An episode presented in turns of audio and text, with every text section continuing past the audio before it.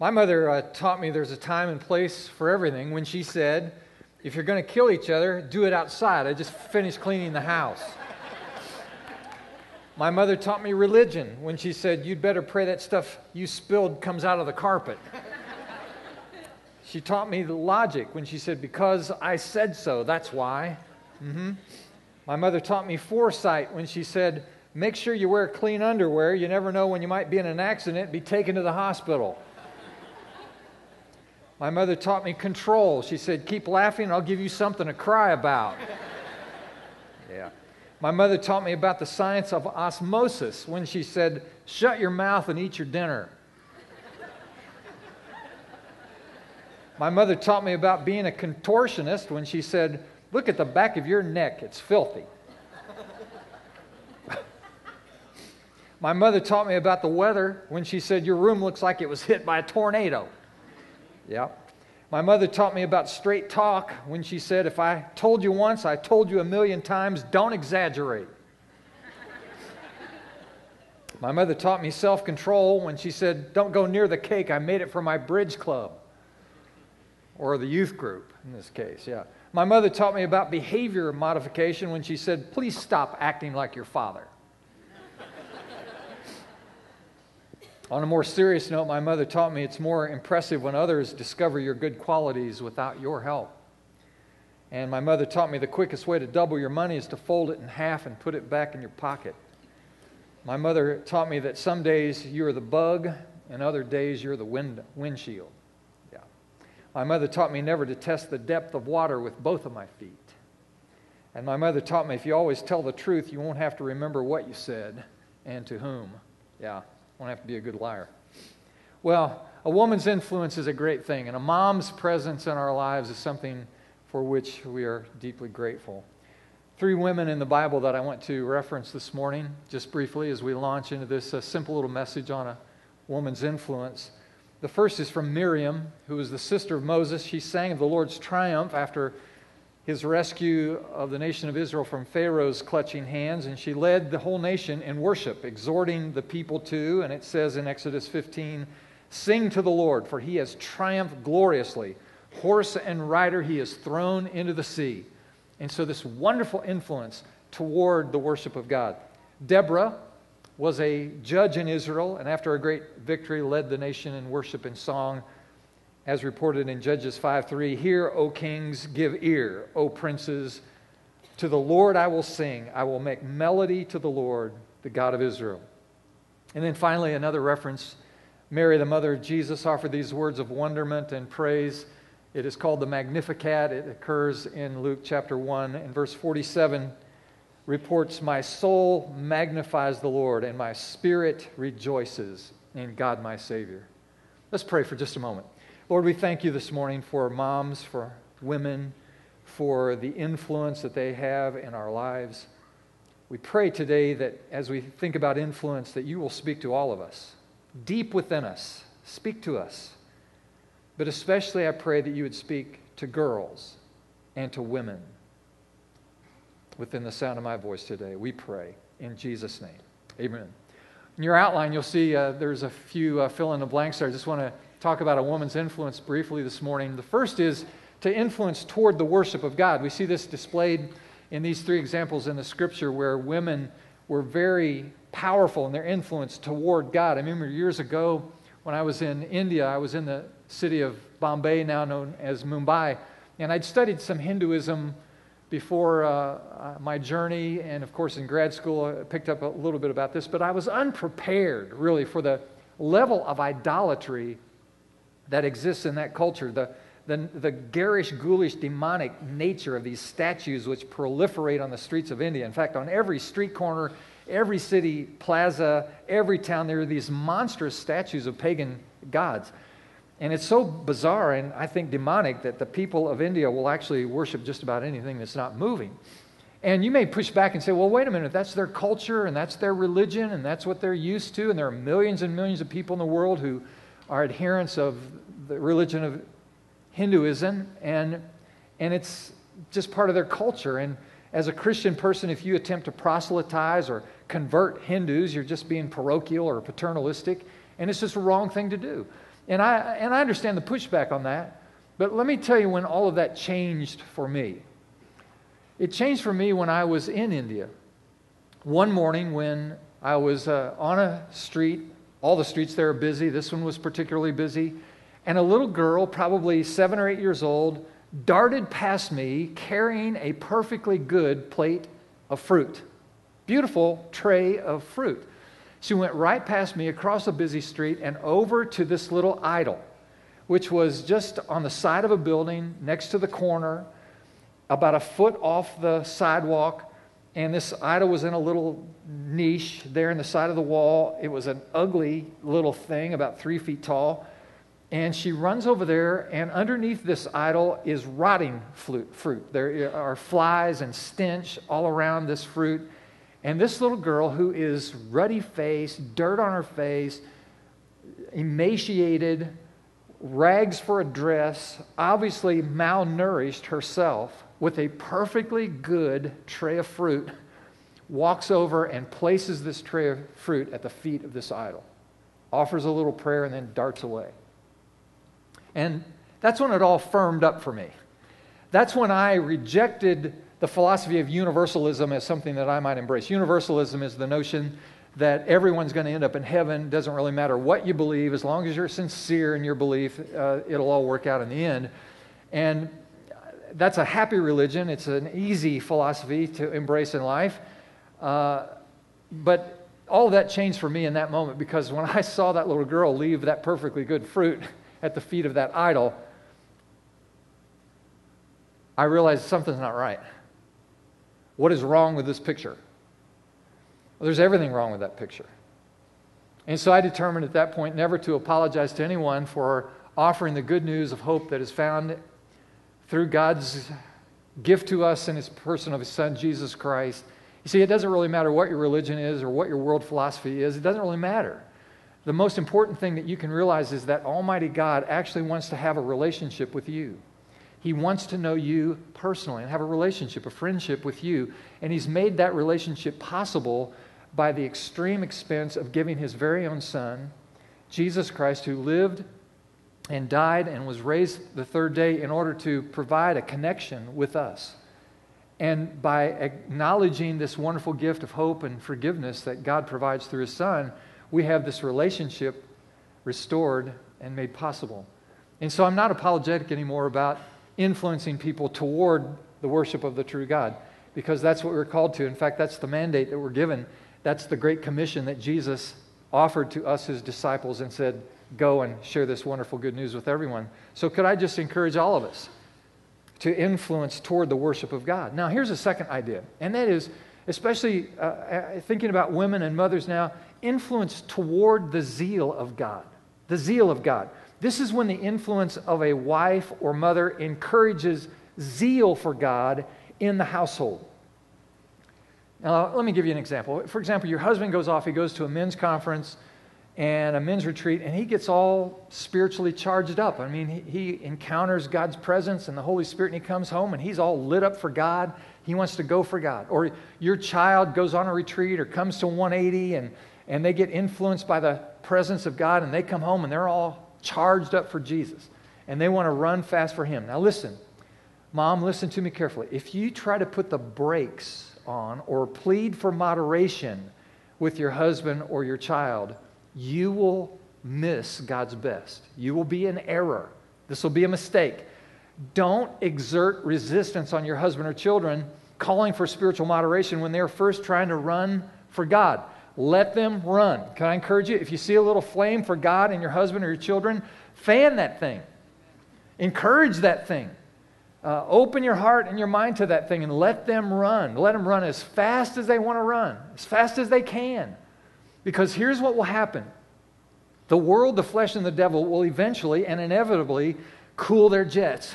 I mean, life happens and it will, it will tend to moderate any kind of spiritual vitality that happens in any of our lives. That's why Jesus, Jesus said you got to keep, keep oil in your lamps, you know, keep it burning. I mean, you've got to keep re- replenishing your spiritual vitality because it tends, by reason of use, by reason of the forces in life, tend to, to expend it. And so you need to encourage people who, who are under your influence, who have a heart for God and a zeal for God, encourage them to run. My, my parents tried to slow me down. I came to a meaningful faith in Christ when I was 16 years old, and I got the bit in my mouth, and it wasn't long until I was at a full gallop. And my mother and my, my dad, they tried to pull the reins back on me because I was going. And in my case, I was not easily dissuaded, and it was too late to grab the reins on, on the horse that I was on. So they tried, but and I wasn't easily dis- dissuaded, but there are people who are easily dissuaded. And it's just a bad idea to discourage and dissuade your husband or your children from running hard for God. Years ago, we had some special meetings on a Friday night here on several weeks, and we had these renewal meetings, and God's Spirit was moving in our church, and we invited the whole community to come, and lots of people were coming every Friday night. The Spirit of God was blessing people. It was great. And our son, Aaron, our oldest son, was a teenager at the time, and he got in the prayer line one Friday night, and, and someone prayed for him, and he came so much under the influence of the Spirit of God, he actually ended up on the floor. I mean, he's just kind of laid out on the carpet and kind of soaking in God's presence. And he laid there for, for almost an hour. One Friday night, the service is going on, he's just laying on the floor. It's kind of odd. But there he was. We got home that night, and Beth, being maternalistic in her instinct, and she wants to nurture and care and make sure everybody's safe and everybody's well, she said to me, Should we say something to Aaron about that? I mean, is he going to be okay? I mean, we don't know what's going on in his life. This is kind of odd behavior. And I said, Listen, don't let, will we not say a word to him? Don't, because if we question what God is doing, let him work out what God is doing in his own life. As long as his heart is good, we know it is, God will see him through to a good place, to a balanced place, a healthy place. In the meantime, if he wants to do something that's a little on the fringe or on the margins in his own spirituality, just let him go. Let him do whatever it's going to do. God will take care of him. And we were wise just to take our hands off of that and indeed to encourage him in his relationship with God. It matters that way. So if, if, uh, if your husband comes home and says, Look, I'm, I've found God, I'm sober, I'm delivered, I'm healed, then what you say is, Great, baby, uh, I'm with you. Let's live for God. Let's do it. Let's go for it. Teenagers who, who really get the power of God, listen, they really get wild. And just let me remind you teenagers are going to be wild about something. I mean, they're, they're, they're going to be wild about something. Here's a fact adolescence is temporary insanity.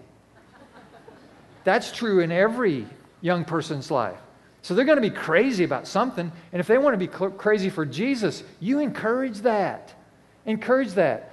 Uh, but, you know, it's astonishing to me how many parents resist their children's zeal for God. Yeah, I don't know if it's fear or jealousy or just not, spiritual immaturity. I'm not sure what it is. But if your kids come home and they, they want to be part of an early morning prayer meeting at school and they need a ride to school, then listen, you get up and you take them at 6.30 to school so they can engage their prayer meeting. If they, if they want to go on a mission trip or be part of some special retreat with 180 or that sort of thing, then you encourage that. You pay for, how much, how much is that short-term trip going to cost this summer? It's $3,800. You look at them and say, well, let's sit down and figure out a way to raise $3,800 because I'm all in with you. If you want to go for God, I'm, I want you to go. Let me ask you this Do you know how many parents there are who would give their right arm if their child wanted to go to any worship service anywhere?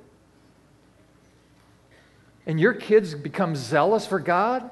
Don't discourage it, encourage it. You, you get it, right? Encourage that.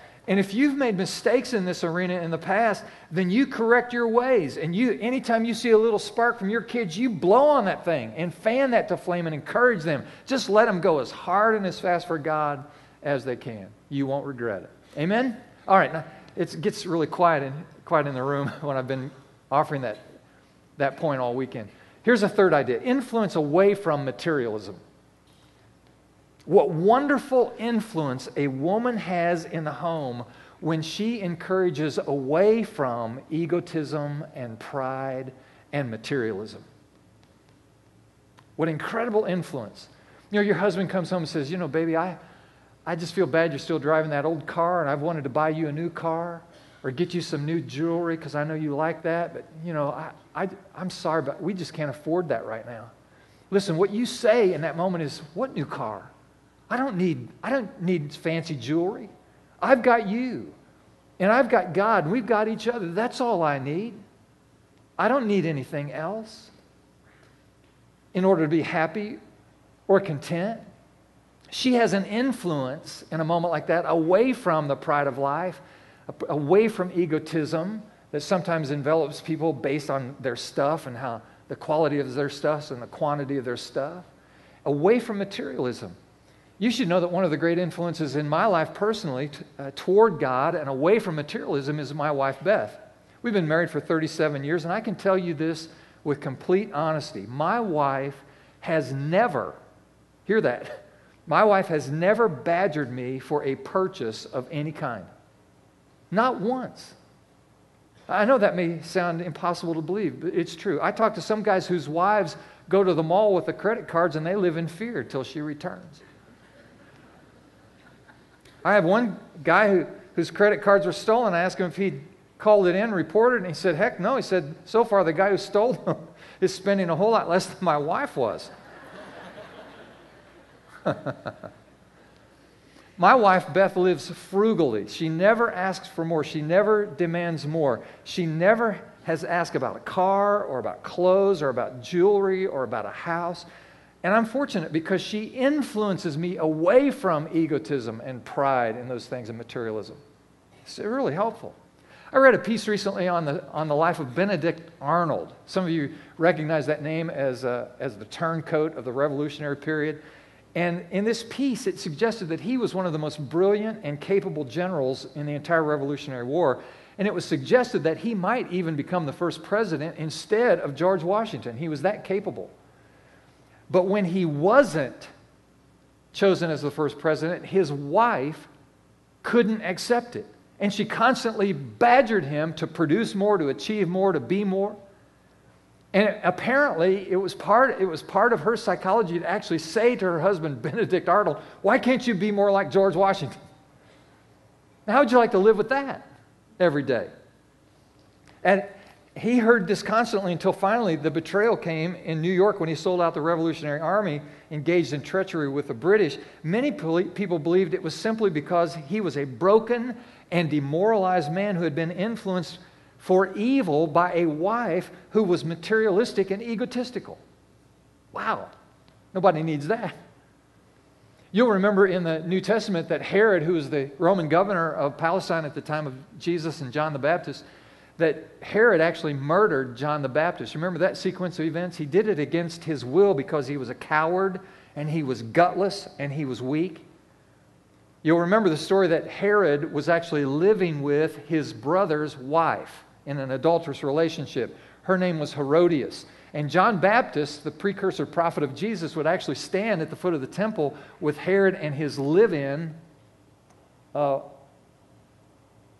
sister in law, as, it was, as it were, and he would rail against it. John Baptist, uh, in prophetic form, Old Testament prophetic form, would say, This is wrong, and God's going to judge you for shacking up with your brother's wife. Well, Herod apparently respected John Baptist. He actually feared John Baptist, thinking he was a prophet, he was from God. But Herodias, she didn't care for John Baptist at all. In fact, she, she hated John Baptist for uh, holding her accountable in this way. There's a little sub lesson in all that, which is hell hath no fury like a woman convicted by a good sermon. Now, I, have, I can share this with you from personal experience. Uh, if, a, if you preach a, a good sermon and a, and a man gets upset by that sermon, that's one thing. But you preach a good sermon and a woman gets upset by that, listen, she'll have your head. She'll get after you about that. And so she decided she'd get John Baptist at the first opportunity. So Herod eventually arrested John Baptist, but was afraid to do anything with him because he actually respected and feared John Baptist as a prophet of God. So Herodias uses her daughter to inflame the lust of Herod. So when he's drunk and full of passion, she dances seductively one night before him, and he says to her, I'm going to give you anything you want, up to half of the kingdom. And so Herodias' daughter goes to her and says, Mom, what should I ask uh, since, he's been pro- since it's been promised? And she said, Tell him that you want the head of John the Baptist on a platter. And, and Herod had to follow through on that because he had made the promise in public.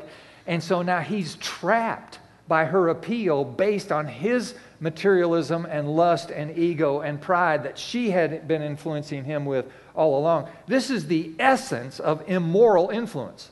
This is evil influence.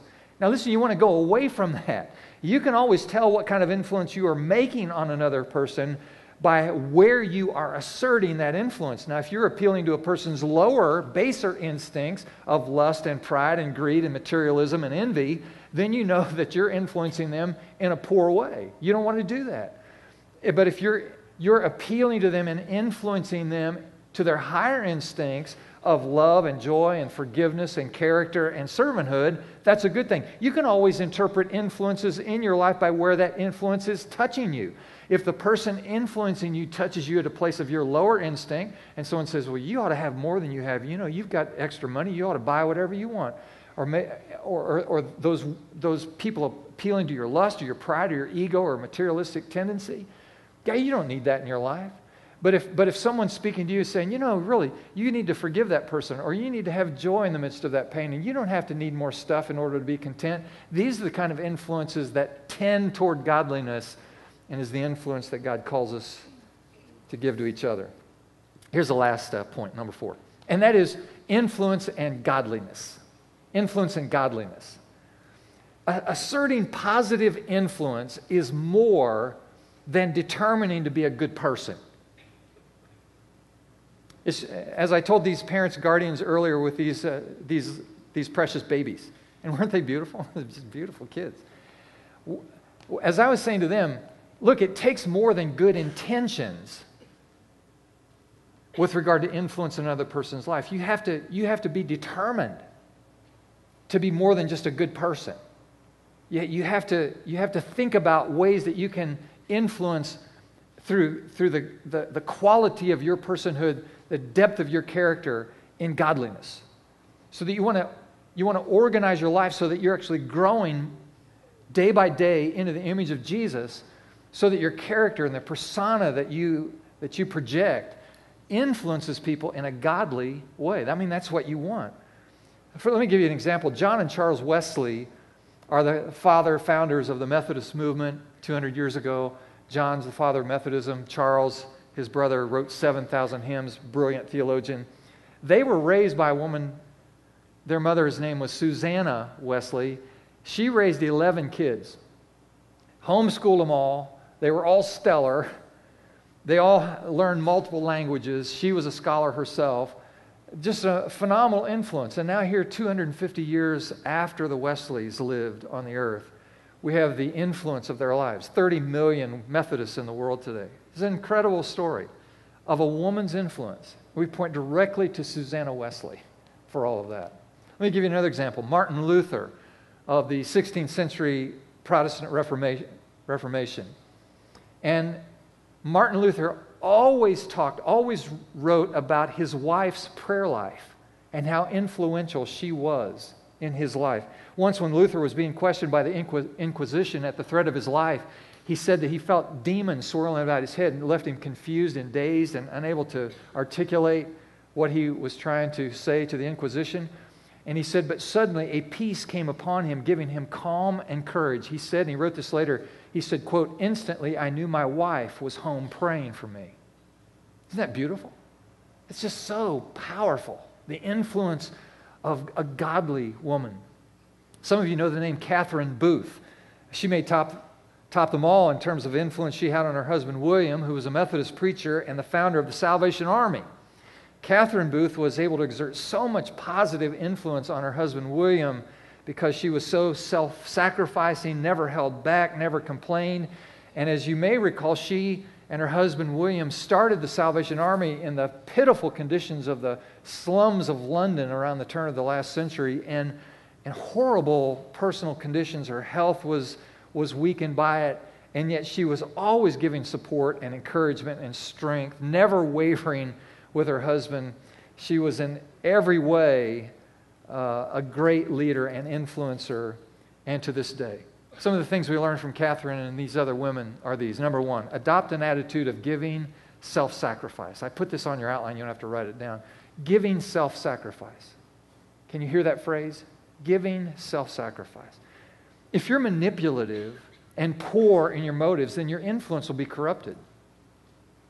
But if you're concerned only with the plan and work of God in another person's life, you want their best interests, have that in mind, then your influence will take root and be positive and it will last. Let me give you this example with Catherine and William Booth. Finally, the great crisis came between William Booth and the Methodist Church. You may not know this about the history of the Salvation Army, but William was a Methodist preacher, and the Methodist bishop at the time in the London area did not want William Booth starting this ministry called the Salvation Army. And he put a lot of pressure on William to conform to the standard. And what finally happened was the crisis came to a head the, on the floor of the annual conference. Hundreds of people assembled with, with people in the balcony uh, observing the activities of the annual conference. And during that conference, William Booth sitting on the floor with hundreds of his peers, and the bishop from the front of this conference said, and I quote, to William, in front of everyone, Will you resign yourself to no longer carry forward this idea of the Salvation Army? Will you cease this ministry in the slums of London, and will you pastor the church to which I send you? And there was a long pause as William, thinking about his wife and her poor health and his children and their pitiful finances and all the challenges of this inner city ministry, he hesitated. And so he felt the pressure and he felt, you know, hundreds of eyes on his and the forcefulness of the bishop in that moment. Will you conform and will you finally surrender this whole idea of the Salvation Army? And he was about to crack under that level of pressure. And suddenly, then, from the balcony, a female voice rang out. And it was his wife, Catherine. And she said, William, don't you dare. How great is that? That's just great. They got up, left, and the Salvation Army was born on the floor of the annual conference of the Methodist Church. Aren't you glad the Salvation Army is still here? Aren't they a great witness for Christ? Wonderful. One, one of my earliest memories is hearing the story of Amy Carmichael. I heard about Amy's life in a biography that that my vacation Bible school teacher read to us during the, during the mid morning break during a week in summer. You know, here we are in the sultry summer, and it was cookie and cookies and Kool Aid time, you know, at vacation Bible school, and I was just a squirt, and, and our college age leader was reading from this biography by Amy Carmichael, and it was spellbinding. I still remember it poignantly. And I sat there as this teacher of ours told of Amy's longing for blue eyes as a child. Isn't that interesting? Instead of the plain old brown eyes that God had given her. And this was kind of a common theme as she grew up. She longed to have blue eyes, but God had given her plain old brown eyes. Well, in her adult years, Amy Carmichael became a missionary. And as the days unfolded during that week of vacation Bible school, we heard the rest of the story. Her eye color became a blessing because she would often dye her skin with coffee and she dressed in Indian clothes to save little girls from a life of temple prostitution in India. And her brown eyes came in really handy because if she had had blue eyes, they would have undermined her covert rescue attempts to save these countless young children from a life of despair. I'm back to this whole idea of giving self sacrifice. Isn't that a beautiful story? I just love those, those kinds of stories of the influence that women have had. Here's a second, just brief point, and that is an attitude of love and appreciation. To adopt an attitude of love and appreciation. In other words, you influence most when you don't demand and you go giving and you go serving. Uh, actually, the way to, to anyone's heart is through giving and selflessness. I'm about to say something that is, that is sexist in the extreme. Horrible sexist comments. So if you are offended by this in any way, I stand ready to receive your ventilation, your wrath at the end of the service today. And then after you ventilate, if you will go home and do what I tell you to do in just a moment, it will help. Okay? Now, I understand this is, I don't, this is over the line. That's way over the line. But this is, a, this is as poignant an example as I can come up with around this subject of love and appreciation. And this is specifically directed to wives who are married to husbands who have not yet come to a meaningful faith in Christ. There are many women in our culture, many women in our church, who do this Christian thing alone without their husband's support. They're just not there yet. They've yet to realize faith in Christ. There is a great power in adopting an attitude of love and appreciation. The instinct over time is for a woman to become angry and maybe even embittered toward their husband with regard to their spirituality. And what I'm suggesting to you is that there is great influence that can be brought to bear if you will be loving and grateful. And with particular reference, here is something you can do that I guarantee you will work. And that is in the context of your sex life. I know, here we go. Now, watch. A Christian wife can exert tremendous influence in a husband's life if she will give herself in this way. Here's what I would recommend you do. If you will meet your husband at the door at the end of a workday, all dressed up, all made up, throw yourself in his arms, hug him around the neck, kiss his face in, into the early evening, have a beautiful evening together, and you do that the first night, and then you do it the second night, you do it the third night, you go a week, you may go a week and a half. At the end of that time, at some point, your husband, if he can still talk, this is what he will say. And I quote, What in the world has gotten into you? What in the world has gotten into you? It is at that point, then and only then, you make this statement. If you say it before, you will lose the effect. But if you wait until he makes that statement, what in the world has gotten into you? Because he'll say it just to, if he can still talk, he will say it. When he says that, that's when you say, honey, since Jesus came into my life, I realize what a wonderful man you are. Before God really became important to me, I didn't see it. But since the Holy Spirit began moving in my, my life, I realize how great you are and how wonderful you are and how happy I am to have you as a husband. You know what he's going to say? He's going to say, What church you say you've been going to? When do, when do they have services there? Mm-hmm.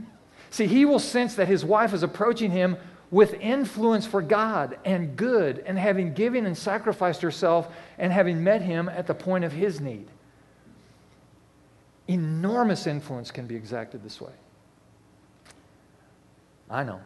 Last uh, little thought adopt an ad- attitude of a godly heart. The heart of the matter is the matter of the heart. Let me just say, let me just say this to young girls. Listen to me, teenage girls, adolescent girls. Listen to me carefully. Listen to old Pastor Greg. If you devote yourself to Christ likeness, to purity of heart and purity of life, you will begin to exude and project the holiness of God. That will happen. It may affect the way you dress, it may affect the way you carry yourself, but that's not the main thing. The most important thing is if you will develop an attitude of Christ likeness, a godly heart, that will begin to emanate out of who you are as a person. And there are some girls, we know them, we know them in our church, we know them in our community. There, there are girls like this who are so close to Jesus. Now, watch this so close to Jesus that boys know instinctively not to reach for them in a selfish way. There are young women like this that, that boys and young men simply know instinctively, they know intuitively, they get it. That's not someone that I approach in, with selfish motives. She is reserved. She belongs to God and whoever God has chosen for her. I'm talking about the influence of a woman. This can happen for women as well. In offices where you work, where there can be vile language or crude gesturing, your presence can make a difference. Your spirit, your attitudes can actually adjust the practices in that office. You know, that, that, that, uh, that flirtation, that innuendo, that suggestion, and sometimes it, it actually just carries over into crudeness and inappropriate talk. When she is present, if she develops a godly heart, when she is present, listen, those off color stories won't be told. Not because she's judgmental, not because she's critical, not because she scolds people or jabs at people for, you know, kind of crossing the line, but because she influences through her character and the presence of Christ in her life. Her radiant personality, her, her servant spirit will emanate from her life.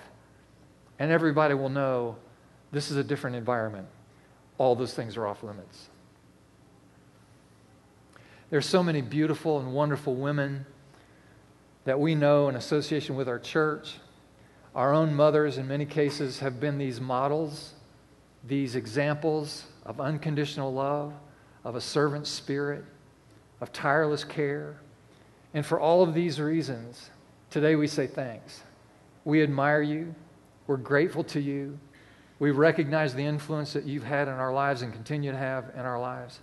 And so, for all these ways, we say thank you and happy Mother's Day. And as Pastor Chris said so sensitively earlier, for all you want to be mothers, yet to be mothers, we admire your, your heart and your desire. And we trust that God will order your steps and bless your lives according to his will. Amen. Would you stand with me? Let's just pray for just a moment. Lord, we thank you for women and mothers who have influenced so many of us toward authentic worship and toward a zeal for God and away from pride and away from egotism and away from materialism, away from worldly ideas, and instead exudes this persona of godliness through self sacrifice and love and appreciation, a godly heart. These women who literally change the world, their environment, through the quality of their heart and their godliness. So we thank you for these wonderful people who influence so beautifully. We celebrate then on this Mother's Day, oh God, these gifts in Jesus' name. In the